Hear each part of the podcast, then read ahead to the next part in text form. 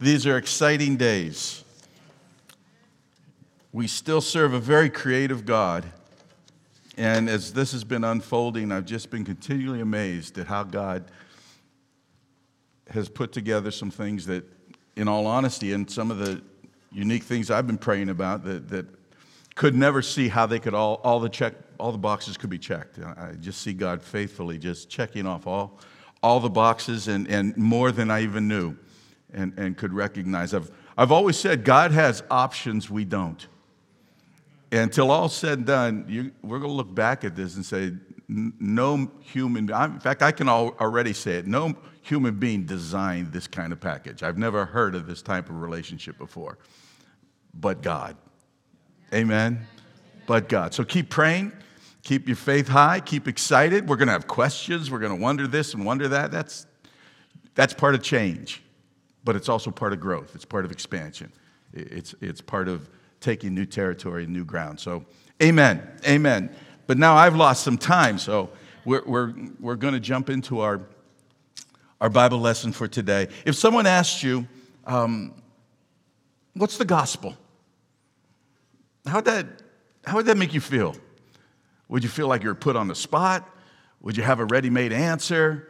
Would you be intimidated? Um, you may hear that question and say, well, that, that just, that's just simple. And r- rattle off, you know, your understanding of, of what the gospel is. Um, and even if it sounds very basic, I want you to understand it's, it's a profound question.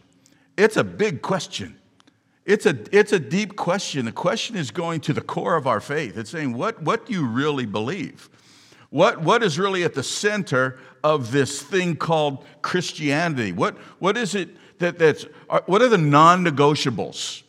In order for the Christianity to stand, in order for the body of Christ to exist, what, what are those things that are the central truth that, um, that support it, that, that are at the, at the very um, core and center of it. If, in the book of Galatians, which is where we're taking our, our current series from, that's, a, that's a, a topic that the Apostle Paul is highlighting the gospel.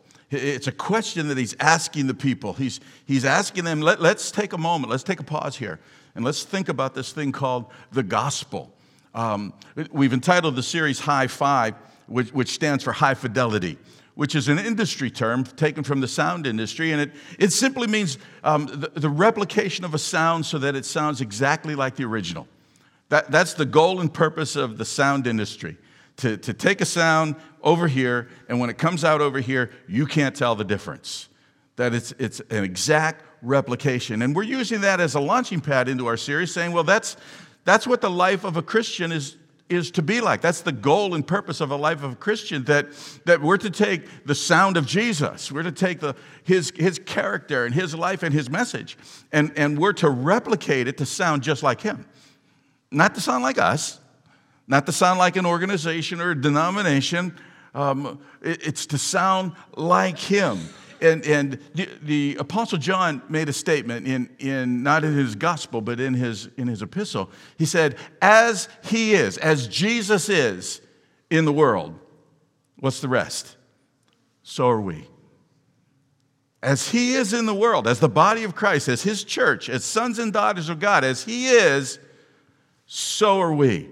We're to be that replication of his life and his ministry in the earth. His sound is supposed to be our sound. Whatever comes out of our life, the sound of our life, should sound like Him. Okay? We on the same page? Say yes. As, well, as long as you agree, say yes, I guess. Um, let, us as foundationally, uh, what was, the, what was the, and you don't have to answer, but I want you to think about what was the first sound? What was the first sound in the earth. And of course, if we're going to talk about beginnings, we go simply back to the, the beginning. We go back to um, the first book in the Bible. We go back to Genesis. In the beginning, God created heavens and the earth. The earth was without form and it was void, and, and darkness covered the face of the deep, and the Spirit of God hovered, moved upon the face of the waters. And what?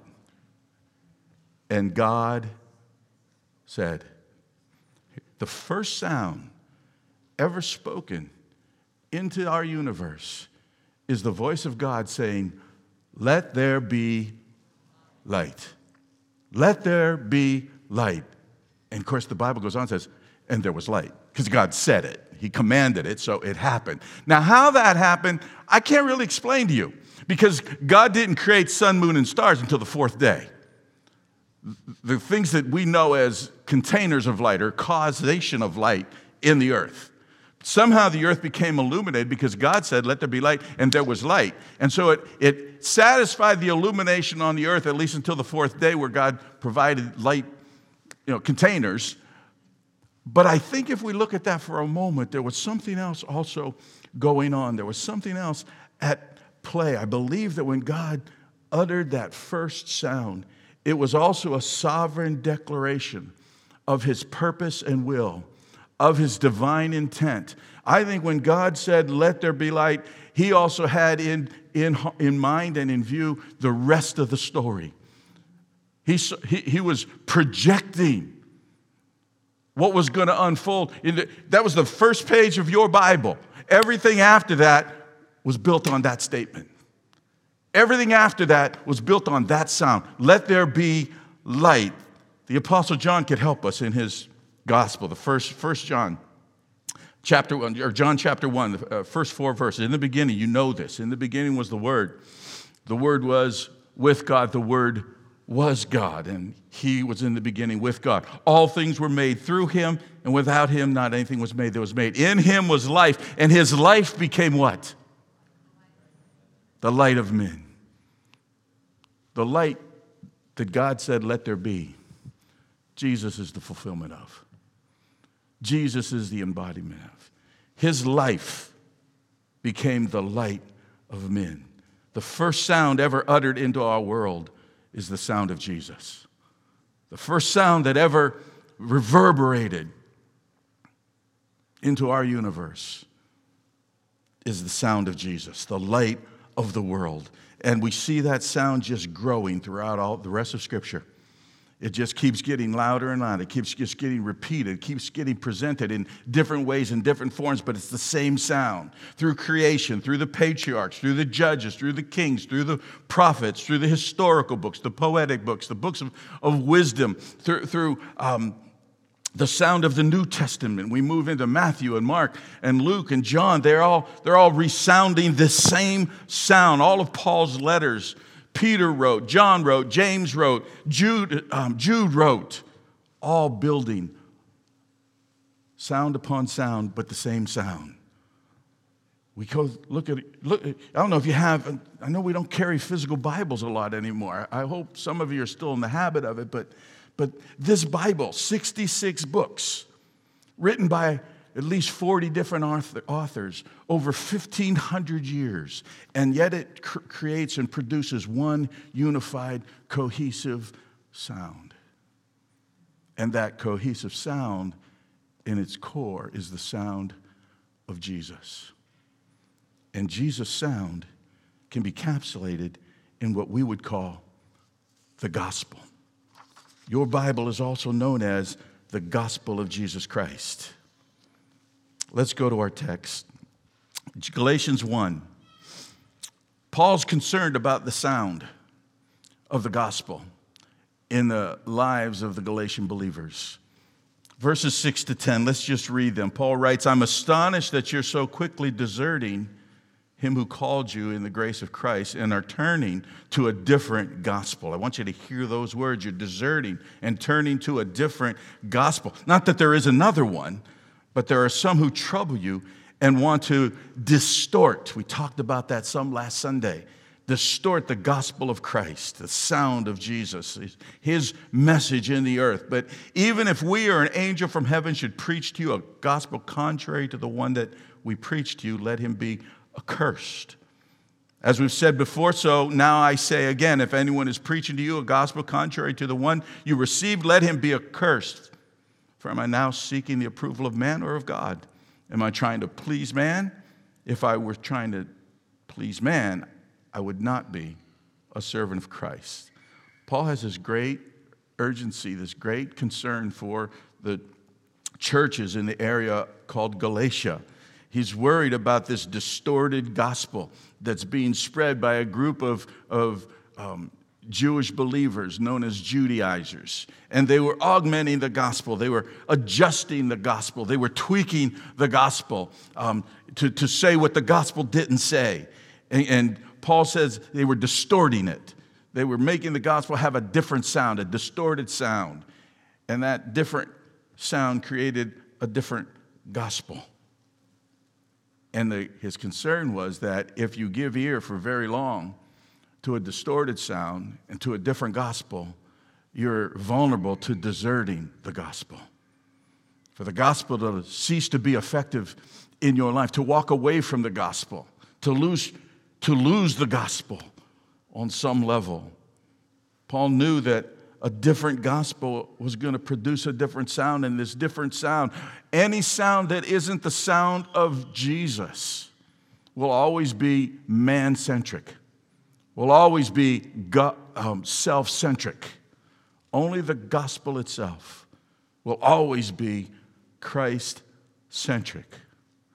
Anytime we come off of the message of the gospel and we begin to add things, we begin to make it the gospel plus anything else. And, and last week, I don't know how many of you did the little devotional, but we talked about some of the things that we tend to add, not uh, unknowingly even, not, not intentionally trying to do anything that would be damaging or destructive, but we take our traditions and our heritage and our preferences and our circumstances and our culture and we add them to and the gospel of Jesus Christ.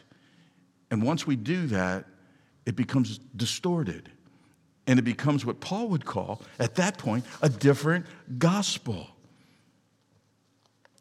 And then he gives verse 10 is an interesting verse. It almost feels like it doesn't fit in the narrative, but he's making an important point. He says that all of this, really, the sound that you're listening to, the sound you're making, it all comes down to being dependent upon who you want to please in life, who you're out to please in life. He's saying that your audience determines the sound. The audience you want to please, the audience you want to get approval from, determines the sound you make. And he applies it to himself. He says, What do you think I'm doing?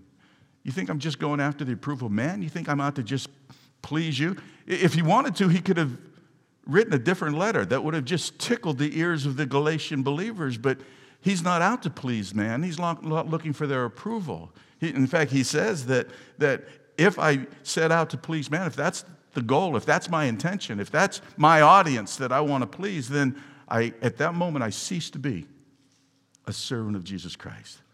I cease to be a true servant of the gospel, and I begin producing out of my life a different sound. If we're going to live a high fidelity life, it means we have to get his sound right. And getting his sound right at the very beginning, at very the foundation of it means we have to get the gospel right. We have to get the gospel right. It's foundational and it's irreplaceable. You know, there's some things in Scripture that, that we don't have to get right. That, that should give you some relief. There's some things in Scripture that we just don't have to get right. There's some things that God leaves and put, or puts in His Scripture and in His Word that are still somewhat clouded. There's some things he puts in his word that are a little mysterious to us, and, and we wrestle with them and we debate them, and, and there's, there's scholarly work on both sides of, uh, of, eh, of some issues and some topics. But we, and, and when you strip it all away to the bottom line, it doesn't really, I don't want to say it doesn't matter, but, it, but you don't have to be right. You don't have to, for example, eh, eh, which, what is right? Calvinism or Arminianism? See, which is right? Are, we eternally secure or not? Are, are we once saved, always saved, or can we forfeit our salvation? Pick a side. You've probably had those debates. I, when I was in Bible school, we'd stay up into the wee hours of the morning, sitting in the hallways debating these things, thinking we were such Bible students. Don't ask me about that now tribulation and rapture of the church. When? Pre, mid, post. Can I tell you something? It's okay to have the debate, it's okay to have an opinion. And you should study scripture, come up with your own opinion, but understand you don't have to be right. You know how freeing that is? You don't have to be right. And if you want to be right to the point where you add it to the gospel, it's a different sound. It's a distorted sound. How about universal or limited atonement? Those are big words. You may not, maybe you never even heard of that before. But here's the question that it, it, it begs that argument Did Jesus die for all men and women? Or did he only die for those that he foreknew would be saved? Did he shed, who did he shed his blood for? And I've had the debate and I've had the argument, and I can argue both sides. But you know what? You don't have to be right. Because at the end of the day, whichever way you want to take, at the end of the day, it doesn't affect my life. It doesn't change my life. Because the Great Commission is still the Great Commission over my life that I'm going to go out and make disciples because I'm not Jesus. And so I don't even know who he saves, is going to save and not save. My job stays the same. You don't have to be right. Second coming. When? How? Why? Who, who, where? Is, is it the same as the rapture? Is it the same event as the rapture, or is it a separate event? Let's fight about that. Let's build churches on different street corners, and that will divide us, and that will be our distinctive, and why they're wrong and we're right. You know, sometimes we just worry too much about being right. There's some things in Scripture that we don't have to be right. And I'll tell you, there's some things in Scripture that I think, some of these things, I think on the other side, when we're, when we're perfected in Christ and we're out of this place, we're going to look back and say, none of us were right. we don't think that as, we, we don't add that. We have choice A and choice B. We don't ever think there's a choice C. I'm getting crazy. See, you don't have to be right. Let's get real practical. What if you can't recite the 66 books of the Bible in order? What if, if I point at you, you can't stand up and, and tell me the names of the 12 apostles? What, what, if, what if you can't spell Mephibosheth? Maybe you don't even know who he is. It's not an important, I'm not saying we shouldn't be students. I'm not saying we shouldn't study the Word and always be ex- expanding and growing in our pursuit of the Word of God and even wrestling with things that, that seem to not have an answer. The practice is good, the study is good. I'm just saying that you don't have to be right in order to go to heaven. You don't have to be right in order to reflect and replicate and make his sound in the earth. But can I tell you something? You have to have the gospel right. You have to, we have to have the gospel right. Because if you get the gospel wrong, everything you build on top of it's going to be skewed. Everything you build on top of it is going to be slanted. We're going to miss who he is or where he's from or why he came or what he did for us. It's going to be skewed. It's going to be just a little off. You can build the, the most beautiful house you can build the largest, most luxurious house. You can build a house that people will drive by and just say, oh, what it must be like to, to have that house, to live in that kind of house. And, and it could impress everybody. But can I tell you something? If it has a bad foundation, it's in constant peril of sinking, of cracking, of collapsing. Doesn't matter how it looks on the outside. If it doesn't have footers, that can handle and withstand all the conditions and situations and climates of life. It's imperishable. It's in peril. And that's what the gospel is. The gospel is that foundation. And there's signs that we're getting the gospel wrong. In his church, there's signs that we're getting it wrong. According to a study by the Gospel Coalition and, and through Arizona Christian University. Over half of Christian adults, Christian adults, believe that if a person is generally good or does good enough things during their life, they'll earn a place in heaven. And that's accepted by more than 50% of those adults who profess to be Christians. That's another gospel. Do you understand? That's a different sound. Only one third of Christian adults believe that a person who, who goes to heaven by confessing their sins and embracing Jesus. Only one third believe that to get to heaven involves confessing sin and believing Christ as your Lord and Savior. One third. Not of the world, of Christians. That's a different sound. See, the church has some foundational cracks that need to be addressed. You know, the church has, has, made, has made some different sounds, or even over recent history, debating about the reality of hell, that there's not a burning hell anymore, that it's just figurative language. It's just God trying to make a point, but it's not a reality. The universality of faith. Christians are starting to believe that, well, Christianity is a way.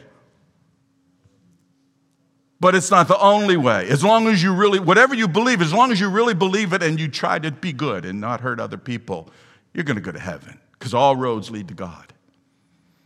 And that's not secularism saying that, it's Christians buying into a different gospel, presenting a different gospel. In the church of today, in many settings, social justice has replaced evangelism. We feed and clothe and educate, and, uh, and we should do all that, but that's all we do. People come in, they go out, we touch them, we meet them. No mention of Jesus. No, no mention of, of trying to get, get into their life so that you can bring the gospel message. We did, we did what Jesus would do. Because Jesus would feed people, He would clothe people, Jesus would help the disenfranchised, no doubt about it. But He would also leave a deposit in their spiritual life as well. We, we, the church is becoming more concerned about being politically correct than being holy. Holiness has slid down on the scale of things that are important.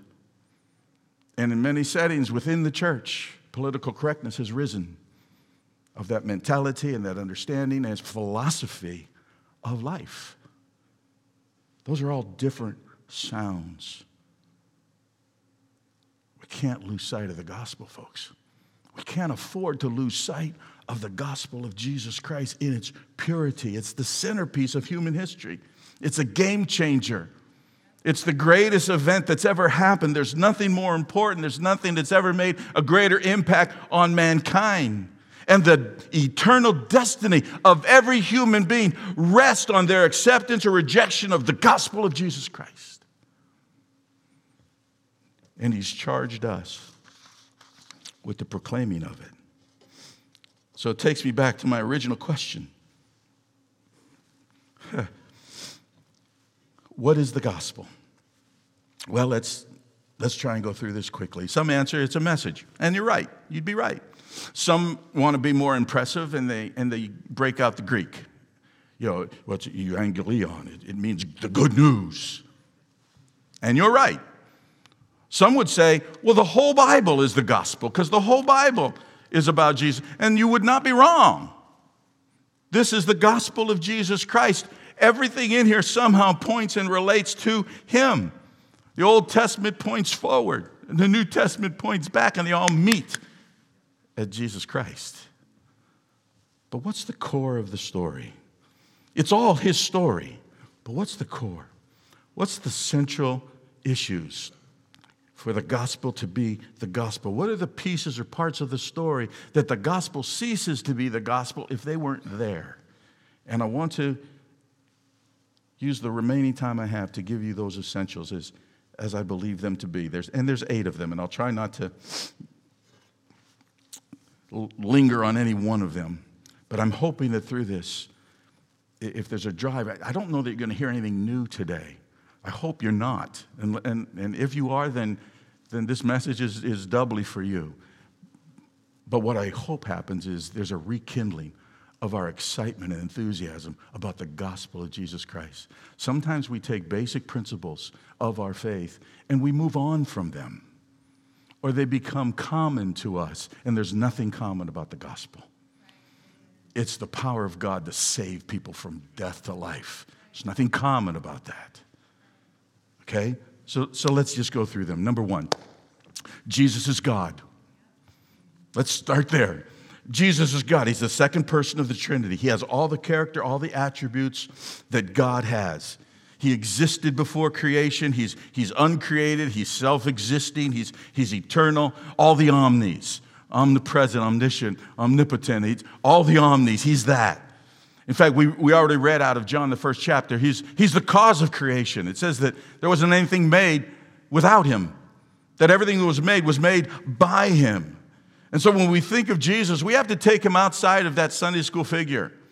We have to take him outside of just a historical fact. We have to take him outside of just being a, a religious leader or the founder of our faith or a, a um, exemplary teacher, a, a wise rabbi. We have to move way beyond that. He is God. He is the sovereign God, holy, perfect, pure, righteous, loving, compassionate, just. He's all God. He is all God. He is the second person of the triune God. And we start there. Who is Jesus? He's the, he is the gospel. And first and foremost, he's God, all right? Number two, he became a man. We know that. He, he became a man. We, we celebrate Christmas every year with, with, with great fanfare and, and ought to. John again, the Word became flesh. The Word who was with God and was God, God became flesh. What does that really mean? He's born of a virgin. I don't understand all the ramifications of that reality, and I can't dig too deep into the topic, but we need to understand he became a man, and as a man, he was fully human and fully divine simultaneously. Crucial.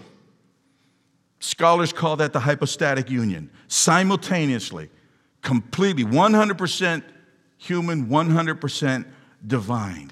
Not part of each.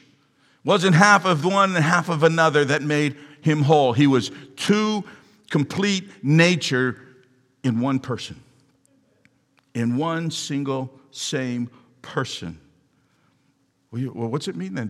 you know, Philippians talked about, well, he emptied himself. So doesn't that mean he took off his deity? No.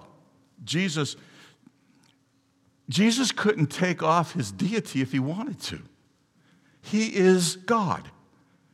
He could never not be God. He could never exempt himself from being God. But my simplest and best explanation in, in you know 30 seconds of time is when it says he emptied himself. He it talks about his glory. He came as a man and coming as a man he set aside his glory his appearance so that we could accept him so that we could see him. You know, you know the glory of god we I can't really describe or know fully what that looks like, the Shekinah glory of God, but I know that it rested on Jesus in his deity. As God, he, he was he lived in glory. His essence was glory. He had to set that aside. Otherwise, we would not have been able to see him, to recognize him, to know. Remember Moses? Moses just came down from the mountain and they couldn't look at him because his face shone with the glory of God and so bright that he had to wear a veil over his face. And that was a human being carrying the re- reflection. Imagine the glory of God.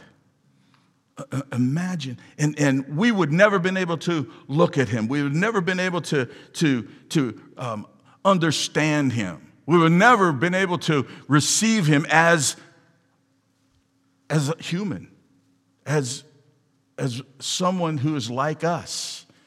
So he laid his glory aside so that we could see him as a man. Jesus, listen, when Jesus was on the earth, I know what some of the old art pieces, church religious art pieces look like, but Jesus didn't glow.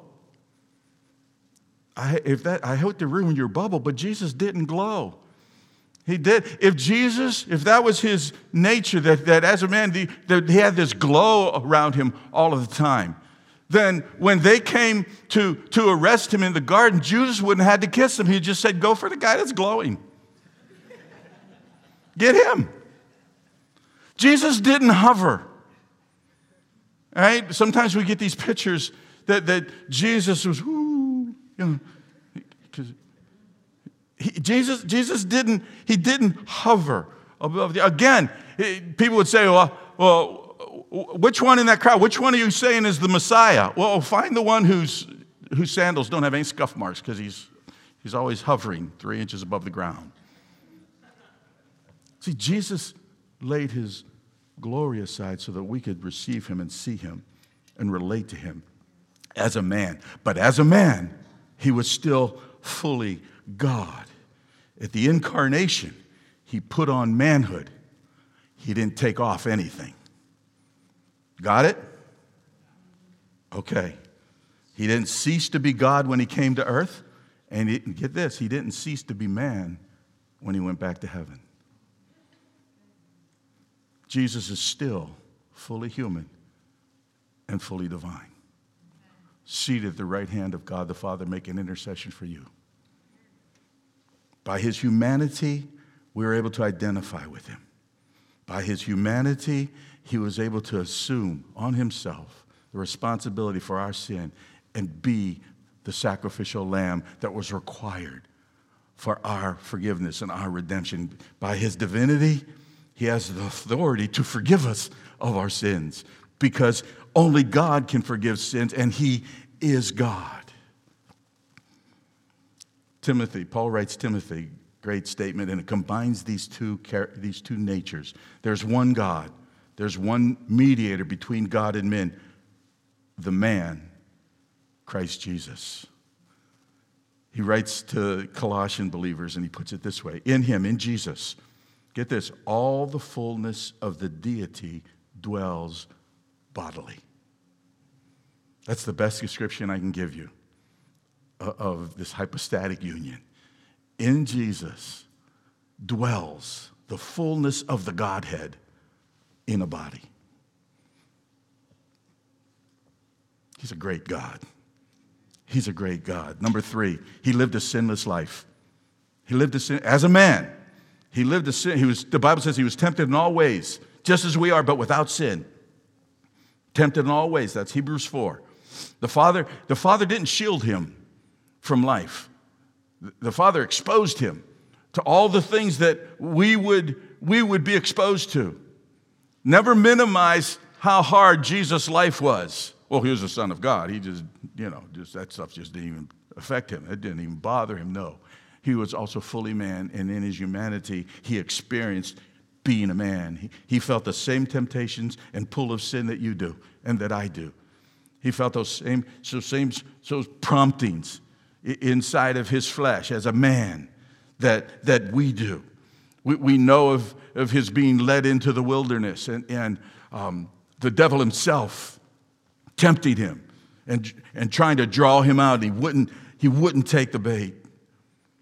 We, we see the, the, the, um, that, that impulse that sometimes drives us, that, that wants to protect ourselves or, or, wants to go for what's flashy or, or, or shiny or new or, or you know, gratifying in the moment. He had all those same possible thoughts, but never gave in to them, never allowed them to control his life. He modeled that for us as a man, which means we as Christians, as sons and daughters of God, even though we're just human, we always have the ability to say no to temptation. Do you understand that? We always can say no to sin, no matter how strong that pull may seem or may feel in the moment. There is the resource of the Holy Spirit inside of you that gives you the power to say no.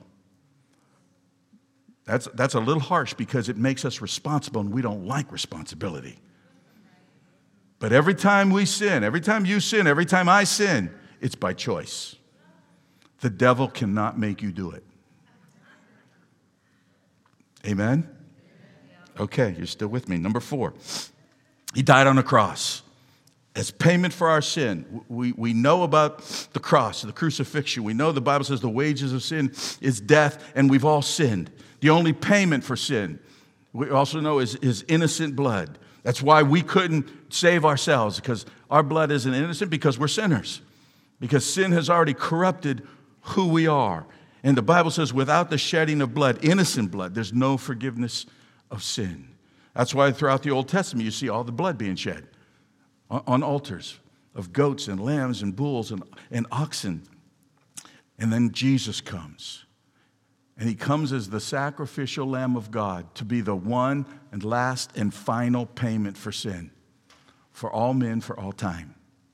He offers himself as that perfect substitutionary sacrifice. It has to be personally believed and accepted for it to be efficacious in our life.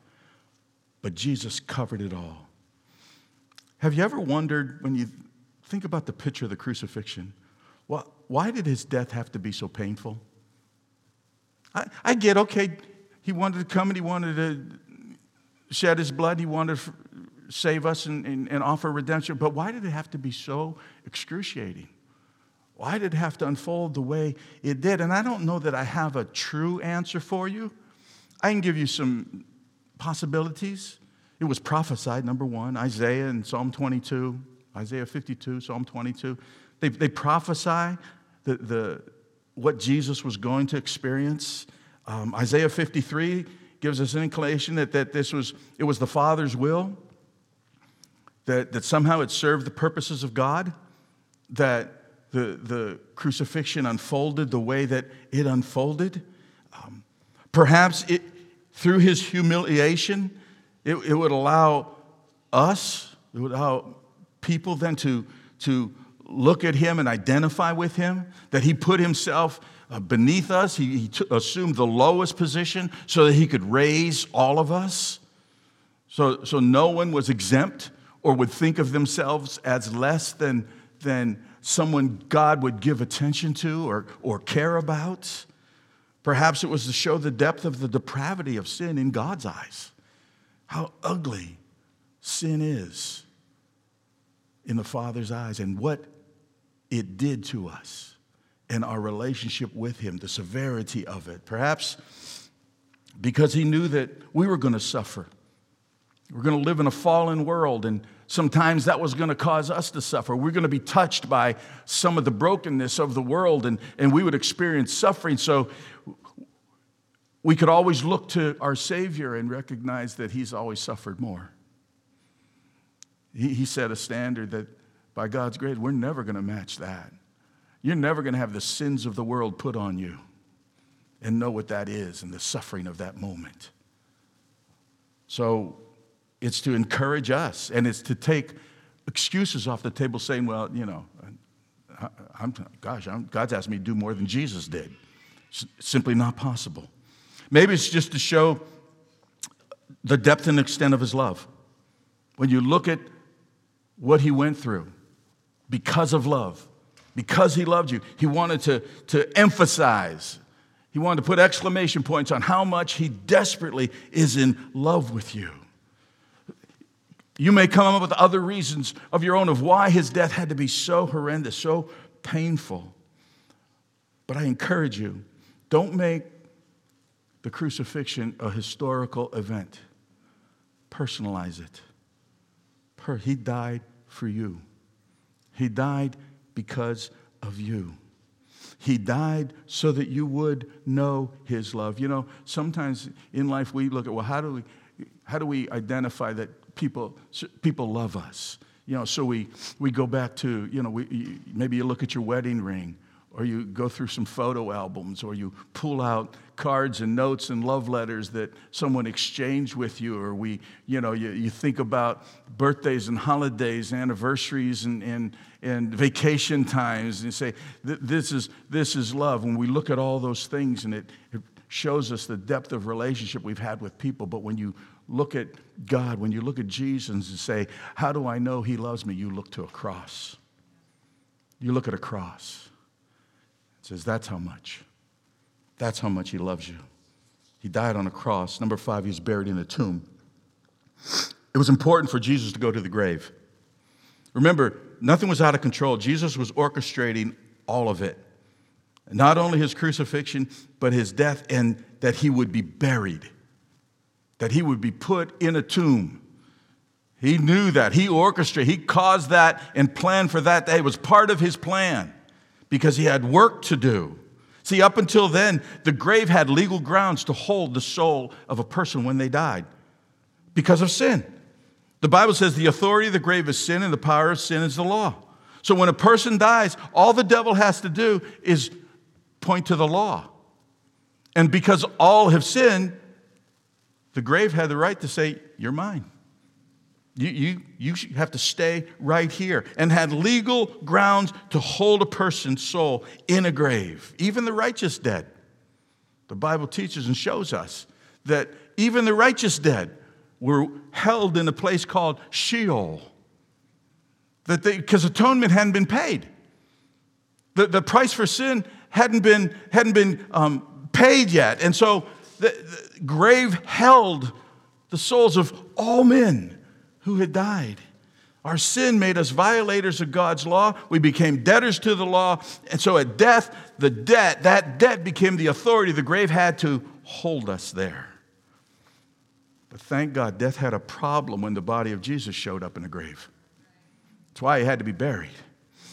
Because Jesus never violated the law, which means he was without sin, which means he had no debt that he owed. So the devil had nothing to accuse him of, and he had no grounds on which to restrain him. So death couldn't touch him, and the grave couldn't hold him. So in the grave, I want you to see the picture why it was important that Jesus was buried. In the grave, he stands up, and the Bible says he preaches freedom to those who are waiting for the redemption. All these righteous dead who had been on hold, if you would. Jesus now is in the tomb and he preaches freedom to them. Moses sees the Son of God and hears the message and says, Oh, there you are. Abraham stands up and says, I knew you'd come. David, he just starts singing and dancing. I mean, that's what David does. Jonah, remember, he's the grumpy prophet. He's over in a corner and under his breath, he's saying, Well, it's about time. All the saints, Joshua, Jeremiah, Daniel, Isaiah, Esther, Ruth, the list goes on and on and on. Hear this message Jesus had to go in the grave. He had to go and be buried because the Bible says that when he rose, other graves split open and saints came up out. And it says they were seen walking in the city. That had to be a trip. That had to be a trip. But that's the power of our God. And had he not gone to the grave, we would still be held captive by the grave when we died. He rose from the dead. Physical bodily resurrection of Jesus from the dead. On the third day, by the power of the Holy Spirit, we know the account. Sunday morning, the women come to anoint his body. They find the stone rolled away. A couple of angels announce the fact he's not here, he is, he is risen. The empty tomb is God's answer to the devil's mistake, his mistake in victory at the cross. The devil thought he won. The empty tomb was the devil's was God's answer to the devil. Listen, I promise you, if the devil had it to do over again, he'd make sure that Jesus never shed a drop of blood. See, the devil knows now what he didn't know then. If he had to do it over again, he'd make sure that Jesus was never beaten, never whipped, crown of thorn never pierced his scalp. He, would have made sure there were no nails in his side, or in his hands and his feet, or a spear in his side. He'd made sure he never hung on a cross and made doubly sure he never went into the grave. He thought he won. He knows something different now. He's learned what he didn't know then. He does know now that the cross wasn't a death certificate, that the cross was simply a promissory note signed with the blood of Jesus the resurrection was the receipt that Jesus gives to mankind who will believe in him and says, paid in full. Paid in full. You got to see that picture. That what Jesus did on the cross was completed when he walked out of the tomb. That what he promised and what we hope would happen by his sacrifice on the cross was in reality fulfilled and accomplished by his walking out of the grave. And I hope you have your receipt today. I hope that you're not carrying a promissory note. I hope that you have the receipt, paid in full, because of the blood of Jesus that covers your life, that has redeemed your life, that has bought you back from the enemy. And you'll belong to him forever. Number seven, his return to heaven, the ascension. Jesus physically ascends to the earth. You can read it in, in Acts. It marked the end of his earthly ministry. It, it, it said that he had accomplished all that he came to do. It was the beginning of his new ministry in heaven, being our high priest, being our mediator. It symbolized the Father's pleasure with the Son, his exaltation of the Son. It was visible validation that his word and his work can be trusted. We can trust this man because he was ascended back to heaven. And so everything he said and did here is guaranteed. It was followed by a promise. As he ascended, the angels said, The way you see him going, there's more to come. He's coming. He's coming back. Brings me to my last point. He's coming again, the second coming of Christ, where Jesus comes to earth again. You can read about it in Revelation 19. The same way he ascended, he's going to return. After the great tribulation, at a time of his own choosing, he comes with his armies, both angelic and saints. The whole earth will see him. At the rapture, the whole earth doesn't see him. At the second coming, they all see him. He'll judge all unrighteousness. He'll deal with the devil and his forces once and for all. Saints will experience the power of a physical resurrection. His invisible kingdom will become visible and established in the earth. The rapture happens in a moment, in the twinkling of the eye, the Bible says. Second coming comes to stay. Second coming is going to take some time. Second coming is going to take eternity when we now are joined with him forever. Whatever that means, and all that that means, God has it orchestrated. Let's stand. This is the gospel message. This is the sound of the gospel. The gospel doesn't make bad people good, it gives dead people life. It doesn't make good people better, it makes guilty people blameless. This gospel. It's not only the good news we believe, okay? The gospel isn't just a message that we hear and receive and believe. It certainly is that. But if you believe the gospel, it's also the message we're commissioned to carry. It's the message we're commissioned to share with others. A couple weeks ago, Pastor Jeremy gave a great message, and he talked about your story. And even gave practical opportunity after service around lunch tables to share parts of our story. And that's such a valid reality of, of how to open conversations with others, friends, family, with unbelievers, of starting just to share your story as a Christian, your journey, those special moments and events that you know God has touched and orchestrated. But understand, when we share our story, your story should never be autobiographical. Your story should never end with you.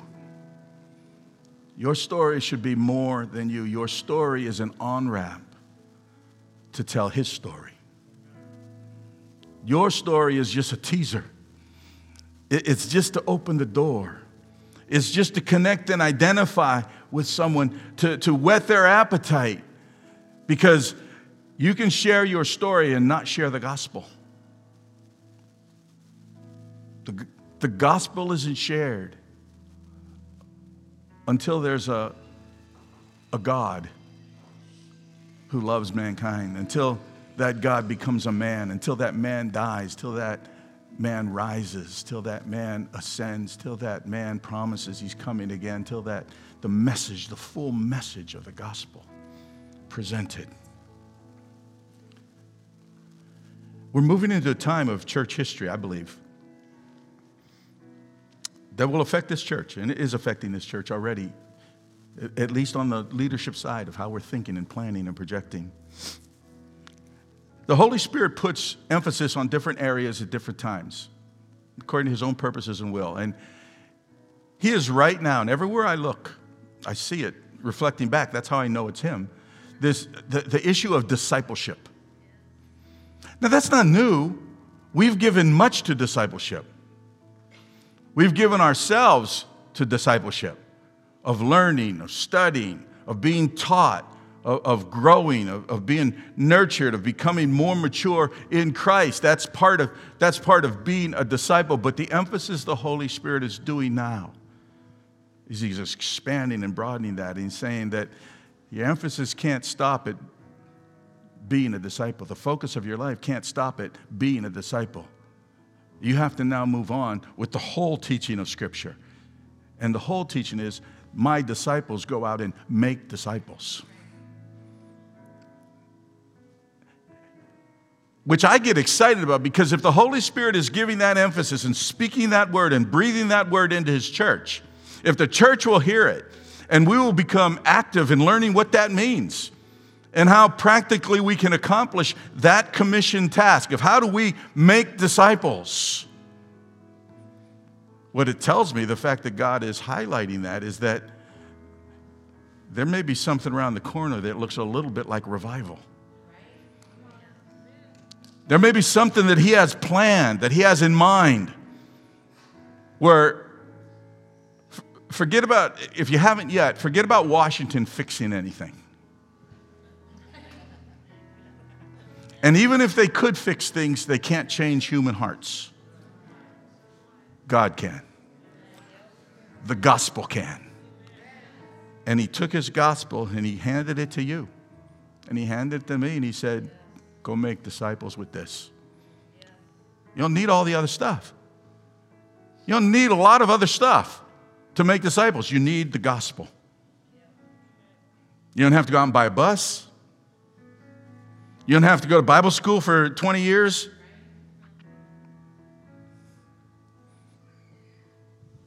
You just need the gospel. And here's the good news you already have it. You already have it. You have everything you need. He's equipped his church. And I believe the future's bright. You don't hear that a lot today. You don't hear that reflected in our news media, in our culture today, that our future's bright.